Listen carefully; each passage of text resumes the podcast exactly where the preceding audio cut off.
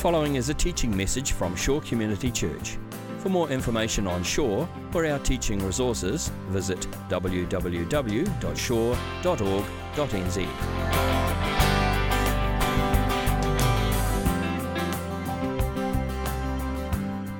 This morning, it's that final chapter in Exodus, chapter 40, that we're looking at.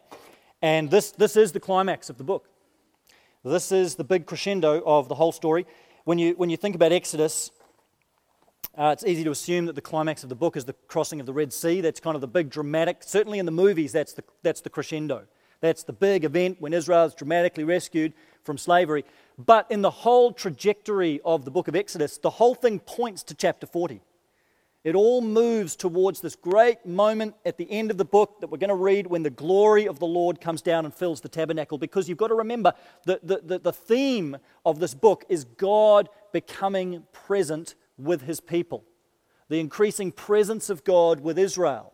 And if you take that theme, then it all rises to a great big crescendo at the end of the book as God finally comes down and dwells uh, in power and in glory within the camp of Israel.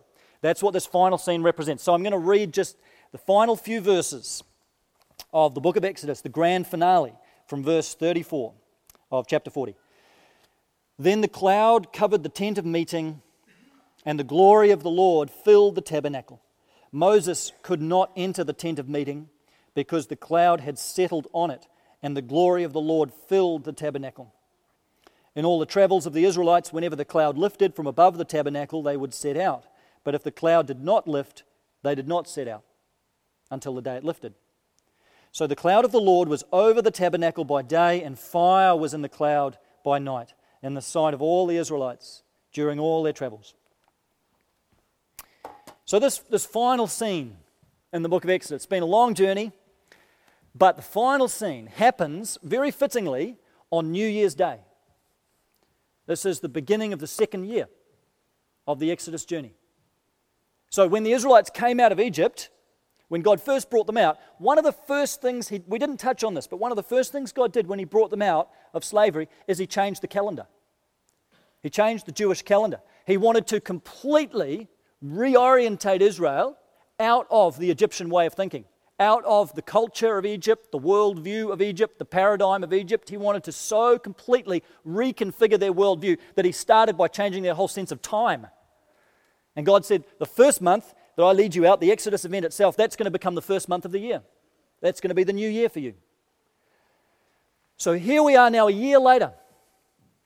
We've covered all that ground in our series during this year, and here we are now on the first day of the first month of the second year of the Exodus journey. And the Israelites are camped there at Mount Sinai. They're celebrating the anniversary, the very first anniversary of coming out of slavery, the first anniversary of their liberation from being a slave people to being a free people under God. And as they're celebrating this, as they're celebrating the good deeds of God and His salvation on their behalf, they're watching as Moses sets up the tabernacle. They're watching from their tents as Moses, and probably a team of helpers, put together this portable tent that they'd been working on over the past several months. Probably the Israelites had had little glimpses of this as the various trades, tradespeople within Israel had put the bits and pieces of the tabernacle together, they'd made the furniture, they'd made the canvassing, they'd made the curtains, they'd made the altar. They might have seen these various things being crafted and created. But now on New Year's Day, this day of new beginnings, it all comes together. And the poles get fitted together, the curtains get hung, and the furniture gets arranged perfectly. There's a huge emphasis in this passage uh, in chapter 40 on everything being done just as God commanded precisely according to the specifications that God had given Moses on the mountain. Moses gets the whole tabernacle arranged, constructed, put together exactly as God wants, and then he steps back and he waits to see what's going to happen. And then you have this dramatic scene, the spectacle where the glory of the Lord comes down and fills the tabernacle. Moses has made a house for God, and now God moves in. God moves into his new digs in the middle of the camp of Israel. And he's there now. And this glory of the Lord is so powerful, it's so severe. The cloud comes down and covers the tabernacle, the presence of God envelops the tabernacle. It's so intense that Moses can't go in. Usually he can. Usually Moses is the one guy who can always relate to God. He can go into God's presence anytime he wants to on Mount Sinai or in the tent of meeting, but here Moses can't go in. And as the video mentioned, that's probably because from now on, people can't go into the presence of God without sacrifice without some sort of sacrifice. And that sets up the theme for the next book of the Bible, Leviticus, which is all about the sacrificial procedures. So at this point, not even Moses can go in. All he can do is stand there with the rest of Israel and just watch and just look as God's presence comes down and fills the tabernacle. And now, for the first time, God is a resident within this community. From this point in the journey, God's no longer going to lead Israel from above. He's not leading them from beyond. He's leading them now from within. He is there. He's not only their deliverer, but he's dwelling within and among the camp of Israel as its most important and central resident. God is now among them, fully present with his people. And that's the closure to the book of Exodus. Now, what I want to pick up on this morning, what I want to explore a little bit, is this idea of the glory the glory of God that comes and fills the tabernacle. That's the key event. Twice in that chapter, you see that phrase the glory of the Lord, the glory of Yahweh came and filled the tabernacle. That word glory is the Hebrew word kavod, and it literally means weightiness, it means heaviness. Could, could be used literally of an animal weighed down with a heavy, heavy burden. But most of the time, it was used of a person, it was used of people who had a certain presence about them that had a, had a weightiness to it. Not, not literally a heavy person, but, but someone who, who by, their, by their persona or by their power or by their character, just by virtue of who they were, there was a weightiness to that person. Do you know what I mean? That kind of person. It's like, have you been in that situation where you're in a room and you're, you're in a meeting or you're in a gathering of people and someone comes into the room who has this gravitas? You know, maybe at work, maybe socially, but someone comes into the room and the mood shifts. And suddenly people are very aware of the presence of this person, maybe because of their position or just who they are, or they've just got some kind of aura about them. But they are a weighty person. And even if you're still talking to the person that you were just talking to, in your peripheral vision, you're kind of keeping tabs on that person. And they make their way around the room, and you know where they are at any given moment. And when they talk, everyone stops and listens because they carry this weight. They've got a certain significance about them. You could say they have this kavod. They have this sense of glory about them. That's how the word's used. But whatever glory human beings have, this is obviously eclipsed by the glory that God has. We may have sort of relative significance or importance relative to one another, but this is all completely outweighed by the glory of the Lord. God has ultimate weightiness. His presence has ultimate, infinite significance. He is so weighty. The presence, the glory of God is so heavy. He has such gravitas about his being. There is no possible way you can look full on into the glory of God. You can't do it. No one in the Old Testament could do it. No one could have. It's like looking into the sun. You can't do it. Or at least no one could look into the glory of the Lord and live to tell the tale. Couldn't be done. So, always, always, always, with the glory of God, there is always some kind of barrier or shield around the glory of God. Here it's the cloud. You see the cloud that comes and envelops the tabernacle. So the glory of the God fills the tabernacle, but it's still shrouded. There's still a sense of mystery. You can't look straight at the glory of God. You can just sort of see it somehow through the cloud. Moses, when he asked to see the glory of God, what did God say? Can't do it. The best God could offer was Moses, I'll let you see my back as I pass by. Moses could not look straight into the, the face of the glory of God. Couldn't be done. No one can see the glory of God and live. But God has put traces of his kavod all over the place. You can't look straight into the sun, but you can look at the sunlight reflecting on all kinds of things. God has put His glory all throughout creation. So, one of the places where you can see the glory of God is in the heavens, in the sky. Psalm 19 says the heavens declare the glory of God. The heavens declare the kavod of God.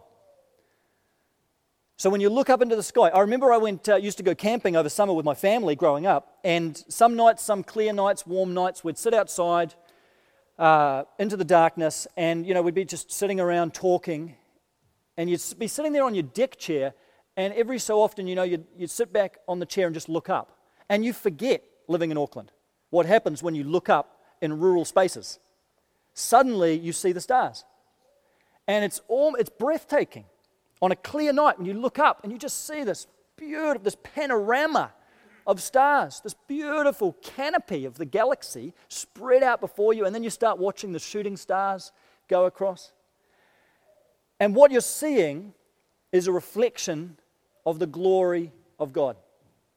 Psalm 8 says, God has set his glory in the heavens. God's put his kavod in the heavens so that when you look up, when you're outside the city, you get a sense of the hugeness of God. You get a sense of His bigness that is hard to fathom by just talking about it and analyzing the words in the Bible, but you, then you look up on a clear night at the stars and suddenly you catch a glimpse of the kavod of God. And at the same time as you're getting a glimpse of how huge God is, you're getting a glimpse of how very, very small you are. And that's the point of kavod too that it reminds us God is infinitely vast and we are incredibly tiny. And it helps us see our place relative to the glory of God. So God has put his kavod in the heavens. And we can see it all through creation. But there's another place God has put his kavod. He's not only put it in the sky, he's placed it on earth. That same psalm, Psalm 8, says that God has made humanity and He has crowned us with glory and honor.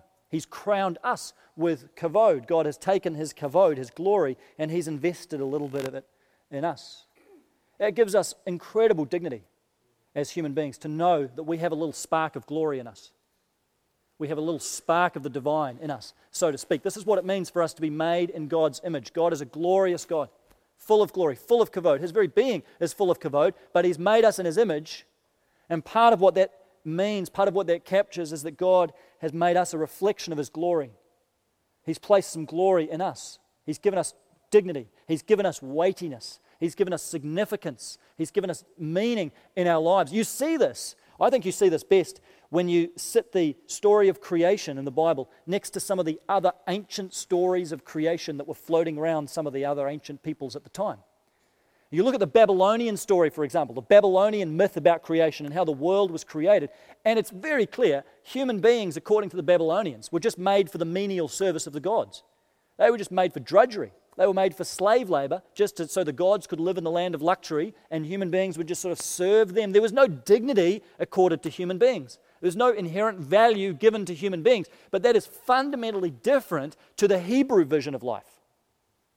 In the Hebrew worldview, given to them by God, human beings are from the very beginning invested with incredible dignity, made in the image of God, crowned with glory, crowned with honor. This is, this is unique. This is a unique way of looking at the human person, full of dignity, full of kavod. You look at any human person, even the worst of them that you could name or think of, doesn't matter who the person is Christian, atheist, Muslim, Buddhist, Hindu, agnostic, whatever, they're crowned with kavod. Maybe uncomfortable to think about because you don't like thinking of some people being crowned with glory, but every human being is. Simply by virtue of being human. Every one of us. We've got kavod. We receive it from God. Our lives have significance, our lives have meaning, our lives have purpose because we're created in the image of a glorious God. So, if you imagine the Israelites sitting around their campfires at the foot of Mount Sinai, and they're asking each other, Where do we see the glory of God? And so they look up to the stars and they say, There's the glory of God. It's on display. And they must have had some great starry nights, I would imagine, traipsing through the Sinai wilderness without street lamps, just looking up at the stars. There's the kavod, There's the glory of God. And then they looked in the faces of one another and said, There's the kavod. There's the glory of God. It's reflected in our faces. As human beings, we have glory. And then they'd look at the tabernacle and they'd see that pillar of fire hovering over the tabernacle and they'd remember there's the kavod. There's the glory. The glory of God has filled the tabernacle and now he resides there among us, right in the middle of the camp of Israel. But there is one place where God has set his glory that the Israelites couldn't see. But we can. In Jesus. They couldn't see that. But we now look back and we see the greatest revelation of the glory of God is not the heavens, not just one another, not the tabernacle, it's in Jesus. Because we see the light of the knowledge of the glory of God reflected in the face of Jesus Christ. I want you to turn over for a moment to John chapter 1. And we've looked at a few verses from this chapter a few times in the series in Exodus because it provides such a great bridge from Exodus to Jesus and just helps us with that transition. I want to revisit this one more time in John chapter 1, verse 14. John says, The Word became flesh. When he talks about the Word, who he's talking about? Jesus. The Word became flesh and made his dwelling among us. The word's made his dwelling. It's all one word in Greek. It's the word tabernacle. It's the word for tabernacle. It's the equivalent of the Hebrew expression for tabernacle. So, literally, John is saying the word Jesus became flesh and tabernacled among us. Jesus came down and pitched his tent among us. This is all Exodus language, it's all Exodus imagery. And John is saying Jesus is the new tabernacle. He's the heavenly tabernacle now. He's the very representation of the presence of God. He's the intersection point between heaven and earth. He brings heaven and earth together in the body of Jesus. And then John says this We have seen his glory.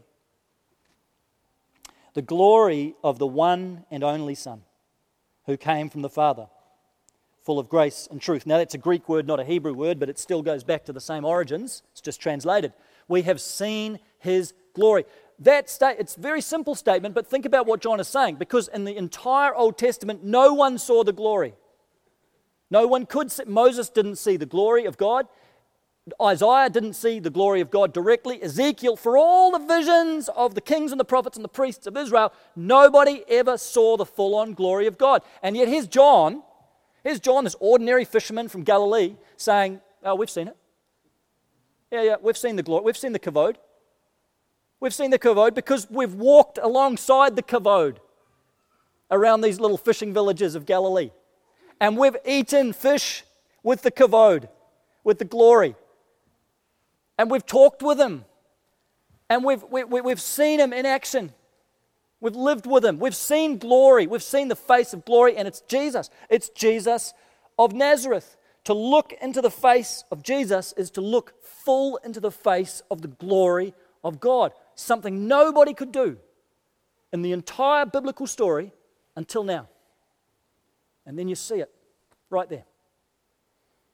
And you get that sense, don't you, when you read the Gospels, that Jesus did have that kind of gravitas to him. I don't think it's ever spelled out quite like that, but you do get that sense, I think, reading through the life of Jesus, that when Jesus was in the room, he was, he was in the room. You know, people knew it. When he was, he, when he was around, there was, a, there was a weightiness there. There was a gravitas, there was a heaviness to his presence. And sometimes it agitated people. They didn't like it because they were resisting what Jesus was offering. Other times people embraced it, but there was always this weightiness to Jesus' presence. There was always this sense of glory because Jesus is the fullness, the full expression of the glory, the kavod of God, the weightiness and significance of God's own presence. But now walking around, now walking and sleeping and eating and talking around the dusty roads of Palestine. And then Jesus says something interesting about his own glory, about his own kavod. Flick over to John chapter 12. We're doing a few verses in John, and you might remember this from last year when we did our series in the book of John. And the week before he dies, just a few days before he died, Jesus said this in John 12 23. Uh, Jesus replied, The hour has come for the Son of Man to be glorified. It's, the same, it's, it's a derivative of the same word, same idea there glory, glorified. Jesus is saying, The hour has come for, the, for me to reveal the greatest glory. The hour has come for me to give you the fullest view of the glory that I have. But what hour is he talking about? His death. Right? He's talking about the cross. And this is where our view of kavod gets turned on its head. Because it's one thing to think about the glory of God in the heavens, in the stars. It's one thing to think about the glory of God in each other, or even, even to see the glory of God in Jesus. We can go along with those steps. But now Jesus is going further and he's saying, no, if you want to see the fullest expression of kavod, look at the cross. And the cross is everything that we would say is not kavod. We'd say the cross is shame. It's a, it's, a, it's a despised thing. It's a place of torture and suffering. It's degrading. It's dehumanizing. It's disgusting. It's despicable. That's what the cross is. How is that possibly an expression of the kavod of God? But Jesus says, no, no, no, keep looking. Keep looking, and you will see the kavod shining through. When you look and you get in your mind's eye that picture of Jesus hanging, bleeding, suffering, dying on the cross, you are seeing the purest expression of the kavod of God. Because what you are seeing there is not just the incredible power of God, but you're seeing the weightiness of God's love. You are seeing God's power combined with love. On the cross, you're not just seeing the God who put all the stars in the sky and knows every one of them by name. You're seeing that God then leave the heavens and come down to earth and wade into the brokenness of this mess and then die a, a degrading death through crucifixion. And then, ironically enough, that doesn't take away from his glory, it adds to it. This is the, this is the wonder. It doesn't take away from God's glory for him to suffer, and it just adds to it. Why? Because we see not only the incredible power of God, but we see that he was willing to give that power away. We see that God's glory takes the shape of a cross. It's not just his greatness, but it's his greatness that was willing to come down and down and down and serve and sacrifice and pour himself out. It's not just his power, but it's his power used in the form of self giving, self lowering, self sacrificing love. The most glorious thing about God is his incredible love for us. The, mo- the most weighty thing about God is the weight of sin that he carried on the cross. And so, if you really want to see the kavod, the, the purest, clearest view of it in all of the Bible is the cross. Ironically enough, it's counterintuitive, but there it is. At the cross, we see the fullness of God's glory. Power, great power, but mingled with love. Mingled with a weighty, heavy love for us. And then Jesus says one other thing I want to touch on. Again, just before he dies, in the final night before his crucifixion, in John 17, he's praying to God and he's praying for his followers. He's praying for all those who would believe in him down through the ages, down through history, including us. And in verse 22 of John 17, Jesus says, I have given them the glory that you gave me. I have given them the kavod that you gave me, that they may be one as we are one. So Jesus is saying, This kavod that I've received from the Father, I'm passing it on to them. I'm passing my kavod on to all those who belong to me. And that's us. So if we belong to Jesus now, we have this unique, distinct glory about our lives. In a sense, yes, we all have glory. We're all human beings, no matter Christian, non Christian, we've all got this kavod. But when a person unites their life to Jesus, suddenly their life takes on a unique glory because suddenly they share in the glory of Jesus. Glory is not just a thing, it's not just Jesus saying, Here's a bit of kavod. What do you think of this? Jesus says, No, I'm inviting you to share in my glory. Everything I have is yours. This is the heart of the Christian life. This is the heart of what God's given us. Everything that Jesus has becomes ours.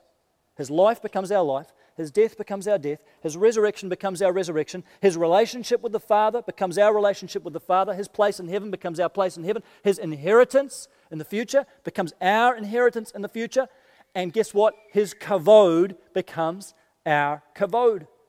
His glory becomes our glory. We get to share in the glory of Jesus in our lives because our identities are now wrapped up and consumed in Him. So we get to participate in the glory of Jesus. And that means, even though we're a bunch of very ordinary looking people, some of us more ordinary than others, we're still walking around creatures of glory.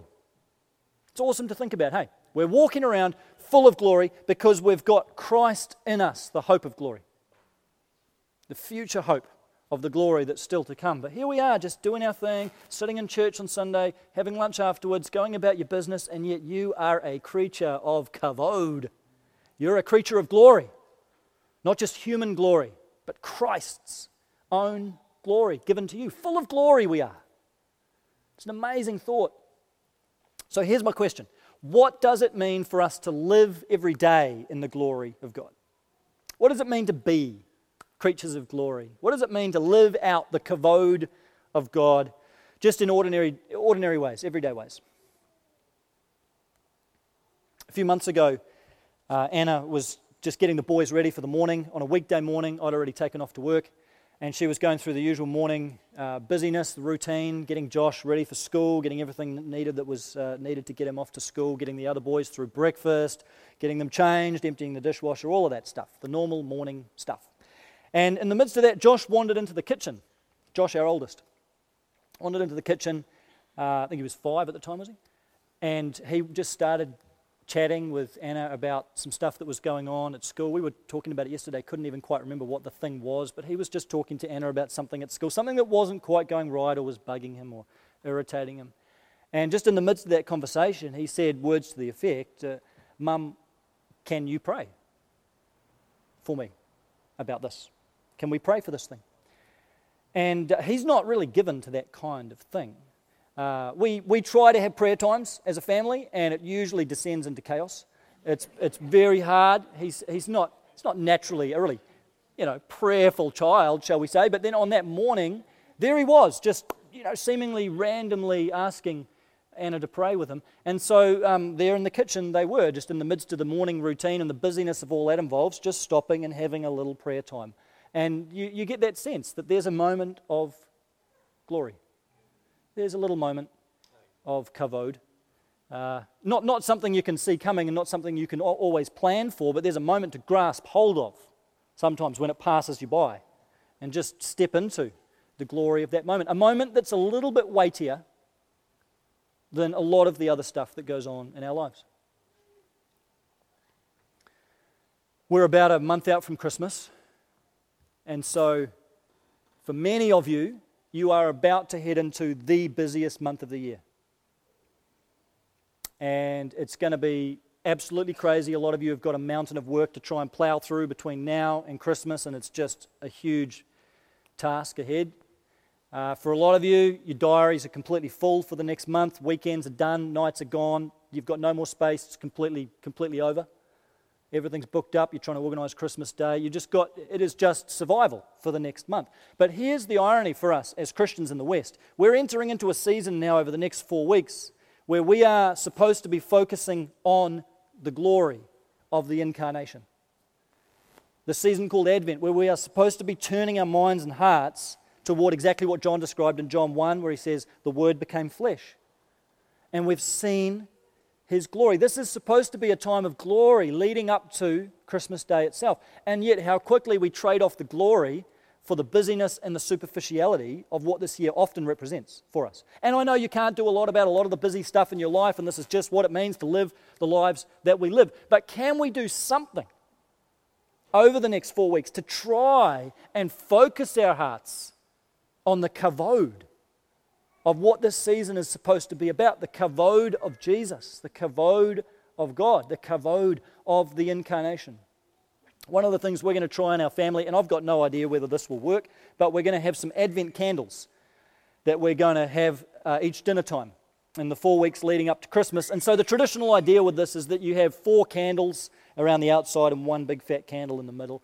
And each week leading up to Christmas, you light another candle. So you start with one, Next week, you've got two candles burning and so on. We'll just have it going during dinner time. And I hope that maybe in some small way, this is just an opportunity to focus us a little bit as a family on Christ, on his birth, on, on all that that means for our lives.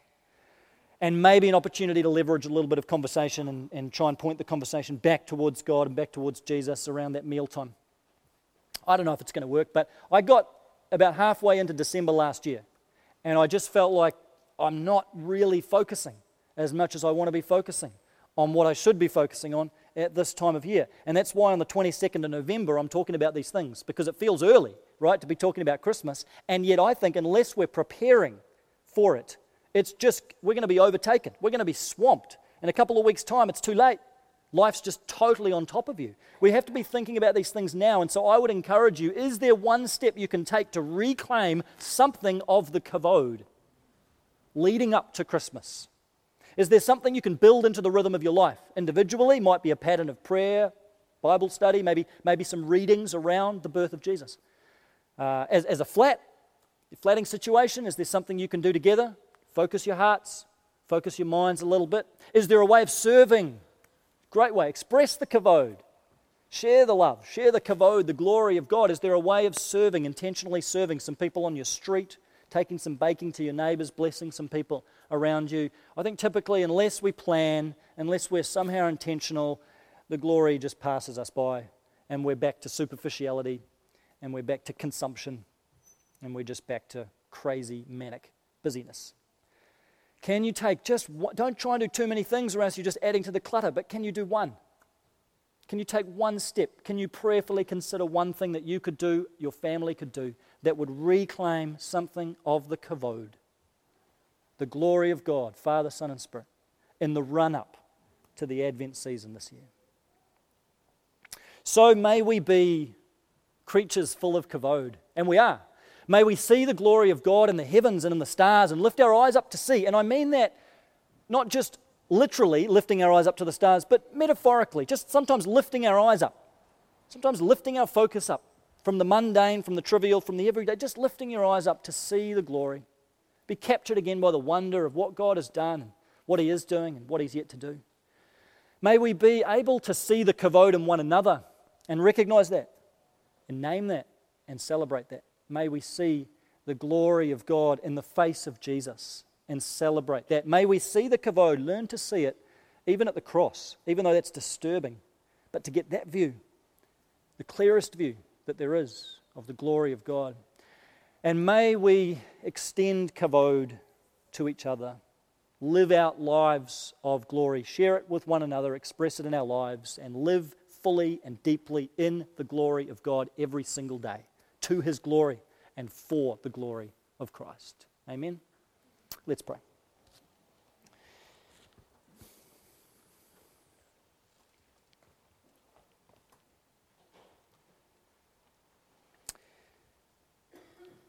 God, we do stand on the edge of something of a precipice, just heading into a really busy time of year. And I want to just pray, Lord, that you, in simple ways, would remind us of your glory, especially in these weeks to come.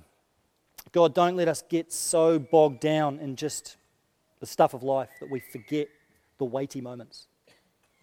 We pray, God, that there wouldn't be a, a moment of kavod that passes us by, but that we would step into those moments and create those moments. And we pray, God, that you would remind us constantly of your glory and all the ways, all the traces in which you've set your glory throughout creation and throughout our lives. Help us, Lord Jesus, to look up, to take our eyes off just the everyday stuff, the shallow stuff, the empty stuff, and to look up and see that you are a vast and a huge God.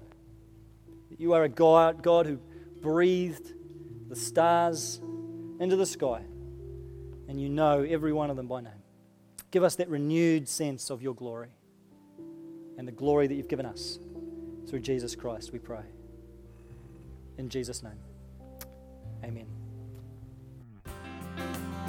This has been a teaching message from Shore Community Church. For more of our teaching resources, or to donate to our teaching resource ministry, or for more information on Shore Community Church, visit www.shore.org.nz. Alternatively, you can email office at shore.org.nz or phone 09 415 0455. Thank you for listening.